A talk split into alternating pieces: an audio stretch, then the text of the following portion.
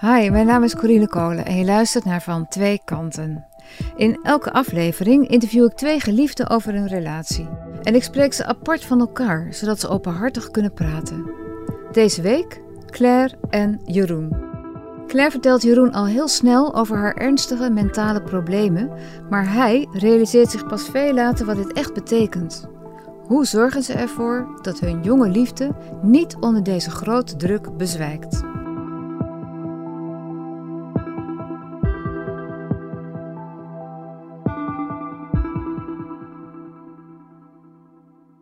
Hoe oud ben je, Claire? Uh, ik ben 21. 21. En wanneer leerde je Jeroen kennen? Het is nu eind juli, dus dat is ongeveer nou ja, iets meer dan een jaar geleden. Dat is uh, via een dating app gegaan, zeg maar. Ik heb heel, heel veel internetdates gehad. En heel veel dates gehad waarbij ik dan heel erg verliefd was op het meisje. En het meisje na één date zei, nou, uh, ik vond het leuk, maar ik zie je toch meer als vriend. En ik had een nieuwe dating app geïnstalleerd op mijn telefoon. En die heeft er vijf minuten op gestaan. En ik heb één match gehad. En dat was Claire. Toen hadden we een kort gesprekje. En toen was het zo van ja, zullen we maar afspreken? Ja, is goed. Al vrij snel hadden we weer een afspraak gepland staan, zeg maar. En sindsdien zijn we eigenlijk altijd samen geweest. Ik heb ze nooit geteld, maar het, het zijn er tientallen hoeveel dates ik heb gehad. En hoe vaak het dus niet gelukt is. Ik dacht, misschien heb ik er een, te hoog beeld van, van de liefde. Misschien is het wel iets heel anders dan wat mensen zeggen. En op een of andere manier had ik nu direct gewoon zoiets van, dit is, dit is anders. Ik ben verliefd en eigenlijk alles wat ze zeggen is, is waar. Ik heb dat mezelf heel erg afgevraagd, omdat, het, dat de relatie nogal wat te verduren heeft gehad. En dat ik denk van, wat maakt het nou dat ik zo hard voor dit meisje wil lopen. En het gekke is, en dat is ergens ook wel beangstigend, maar dat ik niet zo goed weet wat dat is. Hou je van hem? Ja. Waarom? Hoe dat is een moeilijke vraag. Um, ik denk gewoon dat ik mezelf kan zijn bij Jeroen. Dat ik me veilig voel uh, bij hem. En nou ja, gewoon de rest van mijn leven met hem wil delen. De rest van je leven, dat is toch al wat als je 21 bent? Ja, ja, weet ik niet. Ik denk dat het ook wel te maken heeft met dat we ook gewoon best wel heel open kunnen praten over.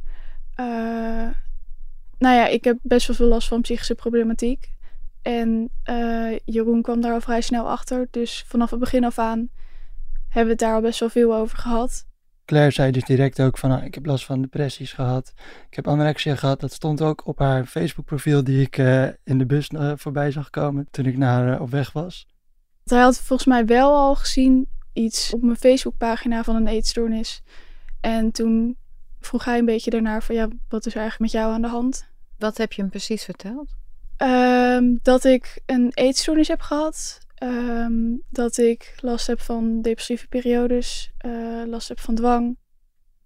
Ik heb iets met even getallen, zeg maar. Dus alles wat ik, wat ik deed moest dan een even aantal keer zijn.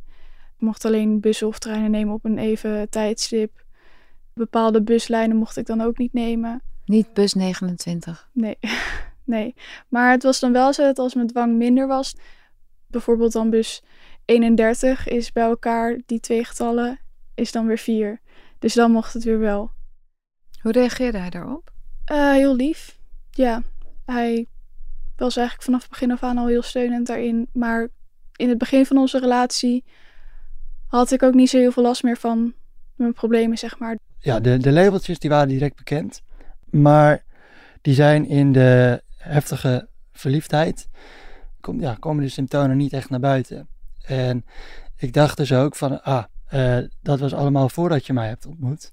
En nu ben ik er en nu ben je verliefd en nu is de wereld weer goed en uh, heb je nergens meer last van. Dus hij wist nog niet echt wat het toen inhield. Jeroen die merkte het volgens mij voor het eerst toen ik een even aantal kusjes aan hem ging geven. We waren bij mijn ouders in Groningen en wij uh, waren aan het wandelen in het bos met mijn ouders en wij liepen wat achterop uh, te geiten met elkaar. En uh, ik, ik gaf haar een kusje en ze deed heel speels om een tweede kusje te krijgen. En even verderop in de wandeling gaf ik haar een tik op de billen. En toen wilde ik die tweede tik niet geven. En uh, terwijl ze dat heel charmant proberen uit te lokken, want dat is dan hoe zij dat probeert. En dat lukte niet. En op een gegeven moment pakte ze echt mijn hand en drukte ze hem tegen de bil aan. Want dan was dan dat volstand dan voor een klapje, zeg maar. Schrok je daarvan toen? Ja, ik dacht echt van jeetje, wat moet ik hier nou mee? Want het voelt gewoon alsof, een, alsof ik onderdeel word van een probleem. Ik heb ook letterlijk tegen haar gezegd van joh, uh, dat jij het bij een stoplicht doet, dat, dat, daar kan ik nog mee leven, dat vind ik prima. Maar dat je mij erbij betrekt, daar ben ik niet blij mee. Ja, hij heeft in het begin heel erg geprobeerd om, om er toch wel vrij fel tegenin te gaan door expres dan oneven aantal kusjes te geven bijvoorbeeld. Maar dan werd jij ongedurig of wat gebeurde er dan precies? Ik denk dat ik best wel nou ja, heel prikkelbaar kon worden op zo'n moment dat het niet ging zoals mijn dwang wilde. Onrust, dus spatten gewoon uit elkaar van, van het gevoel van hier klopt iets niet. Uh, alsof je jeuk hebt die je niet kunt krabben. Het is wel een beetje vergelijkbaar met een soort jeuk, maar dan dat het gewoon niet weggaat. Uh, behalve als je doet wat je hoofd zegt. Ja. En wordt het dan ook steeds erger wat je hoofd zegt? Heeft het hoofd op een gegeven moment ook genoeg? Nee, het liefst heeft mijn hoofd gewoon alle controle uh, die er maar is. Het werd toen ook, het werd winter. Ja, ze wordt sowieso al somberder in de winter. Dus het was een soort opeenstapeling dat op een gegeven moment de dwangstoornis weer op begon te spelen. Uh, dat de depressie weer uh, zijn vat kreeg. Ik heb sowieso wel elk jaar rond nou de herfst dat ik, dat ik me wel weer minder goed ga voelen. En op een gegeven moment voel ik me dan echt heel somber en dan gaat het steeds slechter. En toen vond ik het ook al heel moeilijk om Jeroen toe te laten, zeg maar. Ik had het er gewoon liever niet met hem over dat ik, dat ik me weer slechter begon te voelen. Want waar was je dan bang voor? Um, nou ja, ik had heel erg het idee dat Jeroen het idee had van het gaat beter met Claire doordat we nu samen zijn. En het, het zal nooit meer voorkomen dat, dat het minder gaat. Je wilt hem niet teleurstellen? Nee, klopt. Ben je dan ook bang om hem kwijt te raken als je gewoon je echt het diepste zwarte van jezelf laat zien? Ja, daar was ik wel heel bang voor.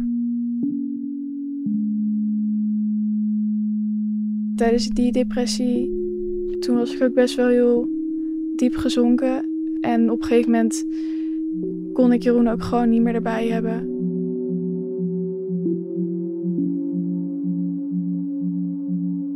Begint eigenlijk gewoon met, nou ja, je wel gewoon minder voelen en eigenlijk een soort controle zoeken van hoe je grip houdt op het leven, zeg maar. En dat kan ik dan heel erg vinden in mijn dwang. Of dat heb ik vroeger ook gevonden in eten en dat soort dingen. En op een gegeven moment was mijn dwang niet meer genoeg. Want ik begon me steeds somberder te voelen en somberder. En ik dacht op een gegeven moment zo van ja, ik weet niet hoe, hoe ik me ooit nog beter ga voelen. Ik werd gebeld door een psychiater. Um, die zei van nou, ik heb net met Claire gebeld en die zei dat ze ook een, een datum en een methode had genoemd. Ik wist al dat ze suicidaal was en dat ze zichzelf sneed, dat was toen al aan de hand. Uh, dus het kwam niet echt als een verrassing. Uh, maar dat het zo concreet werd, daar schrok ik heel erg van. Ook omdat ik altijd dacht van ja, het zal allemaal wel, maar als het puntje bij paaltje komt, dan zal ze het nooit doen het is gewoon alsof je, alsof je je heel zwaar voelt. Alsof het je gewoon bijna fysiek niet lukt om uit bed te komen, zeg maar. Het is um, geen, geen doel hebben in je leven, zeg maar. Zo voelt het een beetje. Dus dat je geen idee hebt waar, waarvoor je überhaupt uit bed zou komen. En Jeroen roept, ik ben het doel. Want wij kennen elkaar nog maar net vier maanden en we zijn hartstikke verliefd op elkaar. Ja. En dat werkt dan niet? Nee. Ik wist gewoon niet hoe ik ermee om moest gaan. En ik heb heel veel gebeld met die psychiater die mij heeft gebeld. Omdat ik ook gewoon, ik voelde me heel erg gepasseerd van, hé, hey, dit is net een vrij nieuwe relatie. Uh, je zegt dat je graag met mij je leven wil leiden en paar maanden later zeg je van, ik wil er niet meer zijn. Is het dan eigenlijk een soort ballast, zo'n relatie? Um, op zo'n moment wel. Maar aan de andere kant was het ook wel een reden om wel nog door te gaan. Aan de ene kant kon ik hem er gewoon niet bij hebben. En, en was het allemaal veel zwaarder omdat ik zijn gevoelens ook nog moest meewegen in elke kleine beslissing die ik moest maken. Maar hij was wel toch een soort reden om door te gaan. Ik denk dat als ik hem niet had gehad, dat ik überhaupt niet wist waarom ik uh, nou ja, nog dingen zou doen. Ja, we zijn toen heel erg op zoek gegaan naar een manier waarop ze, zo zeiden ze, dat dat weekend veilig kon blijven. Want we hadden dan, dat was op vrijdag en op maandag hadden we dan een afspraak bij de crisisdienst. En hoe heb je dat weekend dan doorgebracht? Ja, ze, gewoon, ze was gewoon thuis. En uh, ja, het, is heel stom, maar ik heb alle mesjes en dingetjes opgeruimd. Uh, terwijl ze zeggen dat het, dat het, uh, ja, het maakt niet uit. Ze vinden toch wel een manier om zichzelf te beschadigen. Maar ik had er dan zelf meer rust en vrede in of zo als ik dat gedaan had. En ik had het niet, ik kan mezelf niet in de spiegel kunnen aankijken als het dan gebeurd was. Ik, uh, ja, ik voelde me heel schuldig dat, dat hij zich zo rot er ook over voelde dat het zo slecht met mij ging. En hij voelde zich heel machteloos en daar kon ik dan ook weer helemaal niks mee. Want ik heb het liefst gewoon dat mijn omgeving zich goed voelt en mij gewoon maar mijn ding laat doen, zeg maar. Dus ik denk dat op dat moment was er niet echt iets wat hij voor mij kon doen. Het is dan de, de maandag dat we bij de crisisdienst waren geweest. Toen moest ze dinsdag weer terugkomen, alleen. Uh, toen is ze dus, uh, ze had s ochtends een afspraak en ik kwam s'avonds thuis van mijn werk en ze was er nog niet. En toen belde ik naar de crisisdienst en die zeiden, oh, ze is hier zo en zo laat weggegaan. En ik, ja, dat is nu inmiddels uh, vijf uur geleden. En ik weet niet waar ze is. Ik kan geen contact met haar krijgen, dus dan heb ik de politie gebeld. Waar was ze dan in die vijf uur? Ze zegt dat ze het niet meer weet. Ik weet dat niet heel goed meer, omdat ik, ik weet niet, als ik in crisis zit, dan kan ik ook gewoon niet zo goed meer nadenken. En dan slaapt mijn hoofd dingen ook niet zo goed op. Um, maar volgens mij was ik al een week elke dag bij de crisisdienst. En nou ja, was het elke dag gewoon een beetje de vraag van, kan ik nog naar huis? Uh, ben ik er dan de volgende dag nog? Dat ze op een gegeven moment hebben gezegd van, we nemen je gewoon op. Ja, dat was, dat was niet leuk. Uit, ja, toen ik haar achterliet in de crisisdienst of in de, in de kliniek, toen knapte ik ook. Toen ben ik, kon ik alleen nog maar huilen. En toen ben ik die avond nog uh, opgehaald door mijn ouders. En toen ben ik een week, die week dat Claire in de kliniek zat, ben ik bij mijn ouders geweest. Om op te laden, om het. Ik kon ook niet in ons huis zijn zonder dat zij er op dat moment was.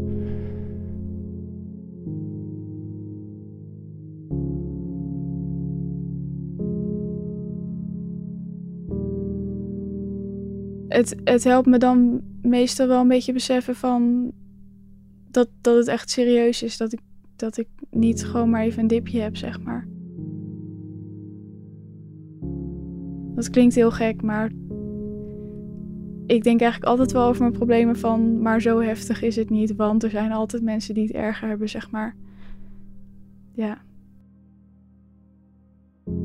Ondanks dat Claire zei dat Claire op die maandag uitsprak, die datum en die methode, kan ik achteraf ook wel zien dat door het uit te spreken, uh, dat dat ook gewoon een hulpvraag was. En eigenlijk moet je dan heel blij zijn dat ze het uitspreekt. Uh, want dat geeft gewoon aan van ik ben niet van plan, help mij voordat het te laat is. En dat is ook gebeurd. Hoe doe je dat nu? Nu ben je een half jaar verder. Nou, de, de dreiging van, van suïcide is, is eraf. Uh, dat is heel fijn, want daar zou ik niet lang mee kunnen leven. Waar we nu het allermeest mee bezig zijn, is ervoor zorgen dat Claire niet overprikkeld raakt. Als Claire overprikkeld is, dan is gewoon, dan is alles wat er nog binnen moet komen aan signalen is te veel. En dan sluit ze zich gewoon helemaal af. Geen oogcontact meer, want oogcontact is dan een hele intense prikkel dan lukt het niet meer om iets te zeggen. Lukt het ook niet echt meer om te bewegen eigenlijk. Soms ga ik ook huilen. Uh, ja, ik kan dan gewoon niks meer. Wanneer is dat bijvoorbeeld? Wanneer was dat voor de laatste keer? Uh, gisteren. Claire maakt dagelijks een, um, een to-do-lijstje. Met, uh, ze ze uh, maakt een planning van hoe haar dag eruit ziet. En als daarin iets verandert, dan dan is het gevoel van oké, het is nu fout en het klopt nooit meer. En ehm, we hadden uh, gisteren een discussie omdat ik s'avonds uh, iets met vrienden wilde gaan doen. En uh, we dat niet van tevoren besproken hadden. Um, nou ja, volgens mij had, hij weer, had iemand weer gevraagd of hij dan binnenkort, als in komende paar dagen, af te spreken, zeg maar. En dan klap ik gewoon dicht, omdat ik niet weet wat ik daar dan mee aan moet. En dan wordt mijn hoofd gewoon één grote chaos, zeg maar. Ze uh, gaat uh, op de bank zitten of in bed liggen en ze uh, gaat met het hoofd naar beneden, ogen dicht ehm, en vaak huilen. gewoon geen, geen contact meer op geen enkele manier. Dat gebeurde gisteren ook. Ja. En wat doe jij dan? Ga je dan niet met die vrienden? Dat is wel dat is iets wat we, wat we, aan het, wat we nog steeds aan het uitvinden zijn. Van wat gebeurt er als ik op zo'n moment wegga? Heb je dat wel eens geprobeerd? Uh, ja, maar dat, dat, ja, dat heb ik wel eens geprobeerd. Uh, best wel vaak. En, maar Claire vindt het dan op zo'n zo moment, zo moment ook heel moeilijk om alleen te zijn. En die is, die is dan bang om verder terug te vallen in crisis. Het is vooral het onverwachte. Um, en ik heb dan de laatste paar dagen ook wel een beetje zoiets van het gaat minder. Dus uh, als ik dan alleen ben, dan raak ik misschien weer in crisis en dan gaat het weer slechter. En dat ik dan eigenlijk gewoon minder vertrouwen heb in mezelf als ik alleen ben, zeg maar. Dus jij wilde eigenlijk dat hij gewoon bij je blijft? Um, dat niet zozeer. Hij moet, hij moet wel gewoon zijn eigen leven kunnen leiden, zeg maar. Maar is dat iets wat je denkt of is dat iets wat, je, wat ook gebeurt? Um, nee, dat vind ik wel en dat, dat doet hij ook wel. Um, en dat moet hij vooral ook gewoon blijven doen. Um, maar ik merk dan wel dat, dat als het dan minder gaat, dat ik dan toch wel liever heb dat hij dan bij me blijft als, als het minder goed gaat. Dat wel. Ja. En dat was gisteren zo? ja.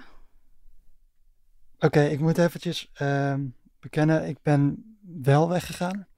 Toen, toen uh, omdat ik in heel veel situaties um, heb, ik toen voor, heb ik toen wel voor gekozen om te blijven. Maar nu had ik zoiets van ik moet wel weg. Omdat het mij de laatste tijd heel erg bevliegt van ik moet ervoor zorgen dat ik een eigen leven heb. Dan denk ik van oké, okay, um, ik ga dan weg, maar ik wil je wel zoveel mogelijk houvast geven nog in de moeilijke tijd dan. Dus dan zeg ik van oké, ik ga zo laat weg en zo laat ben ik er weer. En dan denk ik van, ja, dan probeer ik hem Claire houvast te geven. En dan hou ik me daar ook aan. Helpt dat voor haar? Uh, dat weet ik niet zo goed. Ik, ik, dus, ik vraag me dan ook altijd af of het binnenkomt op zo'n moment, als ze zich heeft afge, afge, afgesloten. Maar het is meer, ik heb dan een als ik het heb gezegd, dan heb ik een vrediger gevoel met dat ik wegga. Dus je zegt het eigenlijk voor jezelf? Ja. Maar dan ga je toch, zit je dan lekker met die vrienden of zit je dan net aan Claire te denken? Ja, ik zit de hele tijd aan Claire te denken. Dat is ook best wel een heel erg uh, topic waar we het de laatste tijd veel over hebben. Um, juist ook omdat hij na mijn hele depressie van afgelopen winter, uh, omdat hij toen de hele tijd bij mij bleef, um, heeft hij nu wel zoiets van: oké, ik, moet, ik moet ook voor mezelf kiezen. Uh, ik moet ook mijn eigen dingen doen. Ik moet ook een eigen leven kunnen hebben.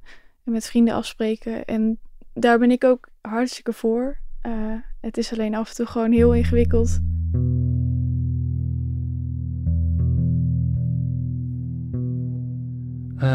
Er zijn, zitten gewoon dingen in onze relatie die gevoelsmatig scheef zijn.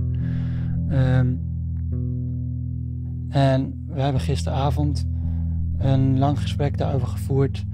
Met eigenlijk de vraag vanuit Claire van... Als ik zo in crisis zit, dan heb ik je nodig. En dan kan ik het eigenlijk niet bij hebben dat je weggaat. Omdat het, ja, het had ook weinig weer geschild of ze had zichzelf weer gesneden. Maar het is, het is ook heel beklemmend natuurlijk. Ja, het is, het is heel beklemmend. En daar ben ik op het moment eigenlijk de hele tijd mee bezig om te kijken hoe kan ik een relatie hebben en een eigen leven hebben.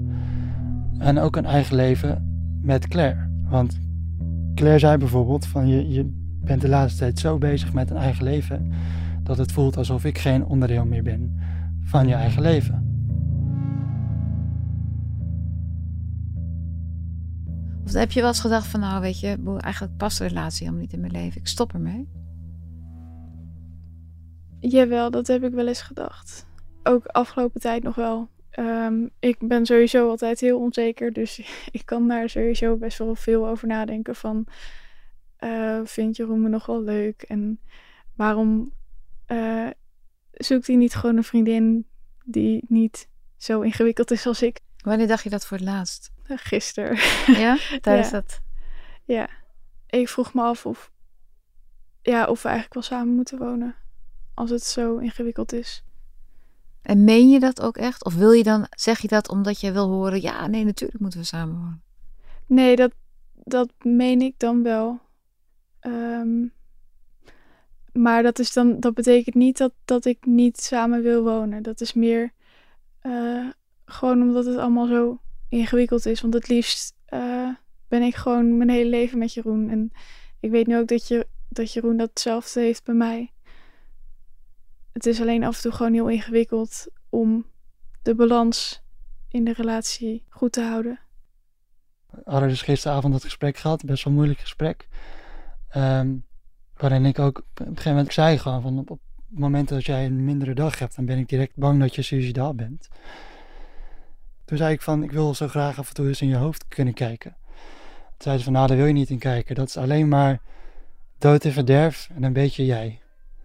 Dat was ook gewoon een moment dat we gewoon erom uh, grapjes konden hebben. En dat je gewoon ziet ja, dat we die, die connectie en die klik nog steeds hebben. En ik ben ook gewoon van overtuigd dat het ding niet weggaat.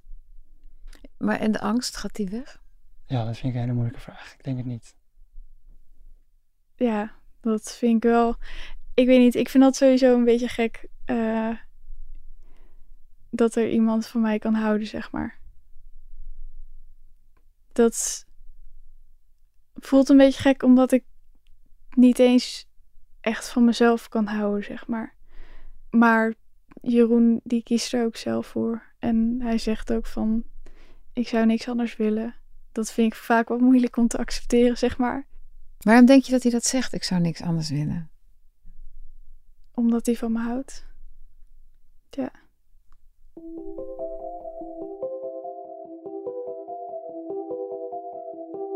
Je luisterde naar het verhaal van Claire en Jeroen. Samen maken zij ook een podcast genaamd Stoorzender. En die kan je vinden op alle kanalen waar je deze podcast ook luistert. Loop jij zelf rond met gedachten aan zelfmoord of maak je je zorgen over iemand anders? Bel dan met 0900 0113 of chat via www.113.nl. En dat kan anoniem en het is gratis en ze zijn 24 uur per dag bereikbaar. Willen jij en je geliefde ook jullie verhaal vertellen in onze podcast? Heel graag. Stuur dan een mailtje naar vantweekanten.volkskrant.nl. En verder help je ons enorm door een recensie achter te laten of deze podcast aan vrienden door te sturen. Mijn naam is Corine Kolen en ik maak deze podcast samen met Simone Eleveld. De eindredactie is van Corinne van Duin en de begin- en eindmuziek is van Lula 13. Dank je voor het luisteren.